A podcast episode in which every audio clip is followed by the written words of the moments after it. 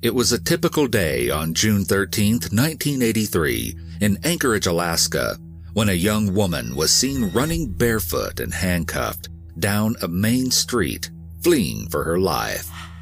Though confused onlookers didn't know it at the time, this shocking incident would prove to be a catalyst in exposing a string of deplorable and barbaric crimes and shedding light on a hidden serial killer. What is up, Iwu crew? Today we are exploring the case of a prolific serial killer who operated in the 1970s and 80s in Alaska. No one suspected the double life he led, or that he could commit such elaborate and depraved crimes, allowing him to go uncaught for over a decade. Today we are talking about the Butcher Baker. Now, let's get into it. Robert Hansen was born in 1939 in Estherville, Iowa. Robert had a rather difficult adolescence as he was known to be incredibly shy and suffered from both a difficult stutter and severe acne, which left permanent scars on his skin as an adult. As he was short, quiet, and awkward, Robert was a loner all throughout his school years, something which he later sought revenge for. To cope with his lack of friends and constant rejection from the girls around him, Robert turned to hunting and archery as a form of escape. Part of the refuge Robert found in hunting was fantasizing about hurting the cruel girls at his school, who he grew up to fiercely hate for their constant dismissal of him. In 1960, on December 7th, Robert took his much desired revenge on his loathsome high school by burning down a Pocahontas County school bus garage. He was arrested for arson and served 20 months of his three year sentence. He had only just gotten married in the summer of 1960, but while he was locked up, the woman filed for divorce. It was while he was in prison that Robert was diagnosed with manic depressive disorder, what we know today to be bipolar. He also suffered from occasional schizophrenic episodes. The psychiatrist who diagnosed him also said that he believed Robert had an infantile personality, a disorder which is often characterized by a desire for control and domination through making those he targeted suffer. Robert was obsessed with getting vengeance on the people he believed had wronged him a twisted preoccupation that would later lead him down a dark and disturbed path. In 1963, Robert married Darla Hansen, who was a devout Christian woman and teacher.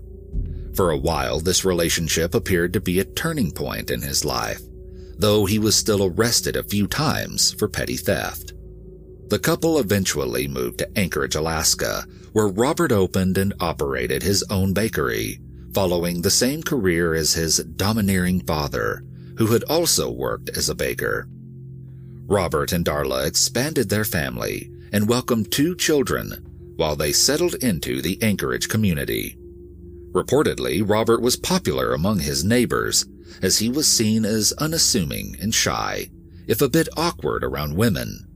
He became especially well liked because he thrived among the hunting community there and even set several local records for his hunting achievements.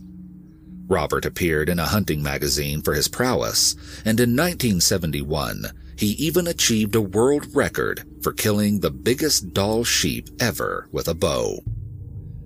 Robert's family weren't the only ones drawn to Alaska in the 1970s.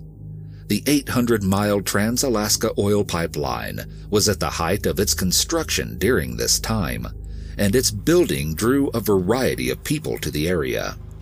Prostitutes, exotic dancers, pimps, and drug dealers were among those who also went to Alaska, seeking quick riches among the construction workers. One such person who moved to Alaska was 17 year old Cindy Paulson. Cindy had come to Anchorage with her boyfriend and to make money working as a prostitute and dancer. It was in this occupation that Cindy came across a seemingly tongue-tied small man named Robert Hansen. On June 13, 1983, Robert pulled up his car along the side of the road where Cindy stood. He offered her $200 to get into the vehicle with him, and though she hesitated, knowing better than to trust a strange man wanting to take her somewhere, Cindy eventually got in. But in an instant, Cindy realized her gut feeling had been right. Robert immediately pulled out a gun and forced her into handcuffs. Under threat of being shot, Cindy cooperated as Robert drove her to his home in Muldoon. Once at the house, Robert chained Cindy up by her neck in his basement and proceeded to torture and assault her. To Cindy's further shock, Robert appeared to be so at ease with her kidnapping and assault that he eventually took a nap on a couch beside her. When he woke, as if unable to help his need to brag, Robert started to show Cindy some of the many trophies he owned from his hunting exploits. Cindy quickly realized that if he was allowing her to see his real name, he planned to kill her. She knew she had to escape. It was only a matter of getting the chance. Eventually, Robert forced Cindy back into his vehicle, and he took them to the local Merrill Field Airport, where he had his own plane waiting to take them to his remote cabin on the Knik River. As he loaded the plane, Robert told Cindy not to move from where he left her in handcuffs and sitting in the front seat, or he would shoot her. But when he turned his back, Cindy realized this was likely her only chance to escape alive, and so she took off running. But not before she cleverly hid her blue sneakers in the car's back seat to prove that she had been taken in the vehicle. Barefoot and handcuffed, Cindy ran for the nearest street. Robert chased after, screaming at her and brandishing his gun, but she flagged down a nearby truck before he caught her. The driver was shocked to see the disheveled young woman running for her life and welcomed her into his car. Seeing that Cindy was gone, Robert ran back to his vehicle, abandoning his planned flight, and took off. The security guard at the airfield hadn't seen the ordeal with Cindy, but did watch Robert speeding away and thought it was rather odd, and so he wrote down his license plate.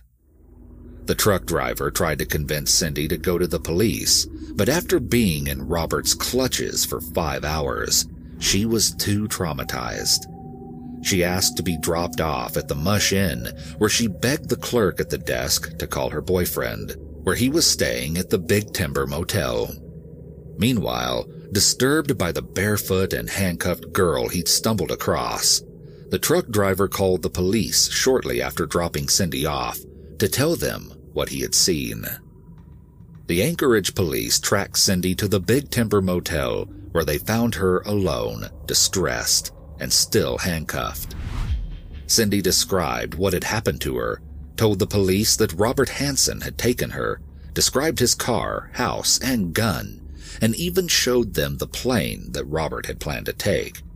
Despite all of these specific details, the police were skeptical of her story. They knew Robert, as the local police frequented his bakery where the small man would offer them free desserts and coffee any time that they came in. The officers liked Robert, and so even with the abundance of evidence, they gave him the benefit of doubt. They had contacted Robert when Cindy identified him, but he claimed that she was lying about the extent of what had happened between them, because he had refused to pay her for her services with his unassuming shy demeanor, small stature, and reputation as a family man and friendly hunter, Robert convinced the police of his innocence. With no empathy for Cindy at all, likely because of her occupation, her case went cold. Crimes like the one Cindy suffered weren't uncommon in the area. In fact, during this period, disappearances and murders seemed to be rampant, Detective Glenn Floth, an Alaskan state trooper, was part of an investigating team looking into a string of murders surrounding the Anchorage area. The first body had been found on the side of the Eklutna Road by construction workers and was later dubbed the Eklutna Annie because her identity was never uncovered. Following this, Joanna Messina's body was found in a gravel pit, and then a partially buried foot was found near the Knik River, which led police to the hidden body of 23 year old Sherry Morrow. With three bodies, all with similar injuries from rifles, Floth believed that there was a serial killer living in the area, targeting the most vulnerable women, as all of the victims were prostitutes or dancers. Requiring help to catch the killer, Floth enlisted the help of the FBI, who created a criminal psychological profile to help him narrow down his suspects. FBI agent John Douglas, the real man behind the popular show Mindhunter, wrote a profile which said that the murderer had to be an experienced killer, someone with low self-esteem, a hatred for women, and could have a speech disorder such as stuttering. The profile also assumed that the killer would keep trophies from his victims. Floth created a list of suspects who matched the FBI profile and worked through it until he came to Robert and Cindy's testimony against him. Unlike the other police, Floth had no problem investigating Robert, and when the man's house was finally searched, jewelry belonging to some of the victims was discovered. Furthermore, behind his bed's headboard, the police found an aeronautical chart covered in multiple X marks in more than 20 different places. When the investigators looked closer, they found that some of the X's matched the spots where the three bodies were found. Investigators went out into the wilderness and searched the other spots on the chart. With each place they checked, they uncovered more bodies. Four months after he had attacked Cindy, Robert was finally arrested. It was only then that the details of Robert's extensive crimes came to light. In December 1971, Robert had been arrested on two separate occasions. The first was for abducting and attempting to assault a housewife, and the second for the assault of a woman working as a prostitute. He had been sentenced to five years, but only served six months. Following these incidents, Robert began his killing spree in 1972. At first, Robert targeted any woman who caught his attention, but soon he realized he was living in the perfect place for his dark deeds. Anchorage attracted many runaways, most of whom were young women seeking a place to make money. His targets became young exotic dancers and prostitutes, usually between 16 and 19 years old. Robert looked for the women who were hard to track and often weren't noticed when they went missing. Because Robert worked long and irregular hours in the bakery, as well as being an avid hunter, his wife Darla was never alarmed by the odd times that he would leave their house. She never once suspected any of the deplorable deeds her husband got up to while he was out. Robert had long thought of himself as a hunter. It had been the part of his identity that brought him the most pride. Because of this, he viewed his victims as the ultimate prey to hunt. He abducted his victims and would force them to remote places. Sometimes Robert would assault them before bringing them back to Anchorage and letting them go, but only after threatening to kill them if they ever went to the police. But on other occasions, Robert would fulfill the sick fantasy he had been nurturing since he was young. Sometimes Robert would release the women he abducted into the isolated wilderness, such as the Knik River, before he would hunt them down with a rifle while they tried to escape before he shot them dead. Robert gained a deranged sense of satisfaction and domination through the twisted hunting games he would play with his victims. In his mind, he was hunting these women just like animals in the wild. For over a decade, Robert went uncaught and unpunished for his horrific crimes. During the investigation, he gained the nickname the Butcher Baker. Under intense interrogation, Robert slowly admitted to each murder, totaling to 17 women, though only 12 bodies were ever found. He refused to admit to a few of the X's on his chart and denied being the one to kill some of the women, whose bodies were recovered from the X's on the chart.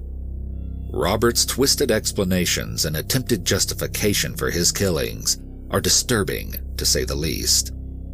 He reportedly told authorities that he only killed bad girls and would never hurt, quote, good women. In a chilling quote from his confession, Robert told officers about his thoughts on women, saying, Every one of them becomes so precious to me because I wanted their, I wanted their friendship. I wanted them to like me so much. He also detailed his bizarre and disgusting selection process for his victims, saying that he would go to bars and wait for the dancers to make the first move. It's like, it's like it was a game, he explained. They had to pitch the ball before I could bat. Robert said he didn't look down on dancers, quote, just trying to make a buck, but that once a woman propositioned him, he felt they were no longer a decent girl, and, sadly, would choose them for his next victims with little remorse. Though he admitted to assaulting at least 30 women and likely killing between 17 to 21 others, he was only convicted for four of the murders as part of a deal to avoid 17 separate trials. The Butcher Baker was sentenced to serve 461 years plus life without the possibility of parole. During Robert's trial, Cindy stayed with a friend in a safe house. Following his conviction, Cindy left Anchorage and reportedly went on to get married and have three children. Cindy was the only one of Robert's victims who he intended to kill that escaped his clutches. Because of her, he was caught. In 2014, Robert died at age 75 from natural health conditions. As Alaska's most notorious serial killer, Robert's savage crimes were turned into the film The Frozen Ground in 2013, which starred Nicolas Cage and John Cusack. You may also recognize Robert's crimes from an episode of Criminal Minds, where his abduction and MO of hunting women was an inspiration for one of the show's unsubs in the first season.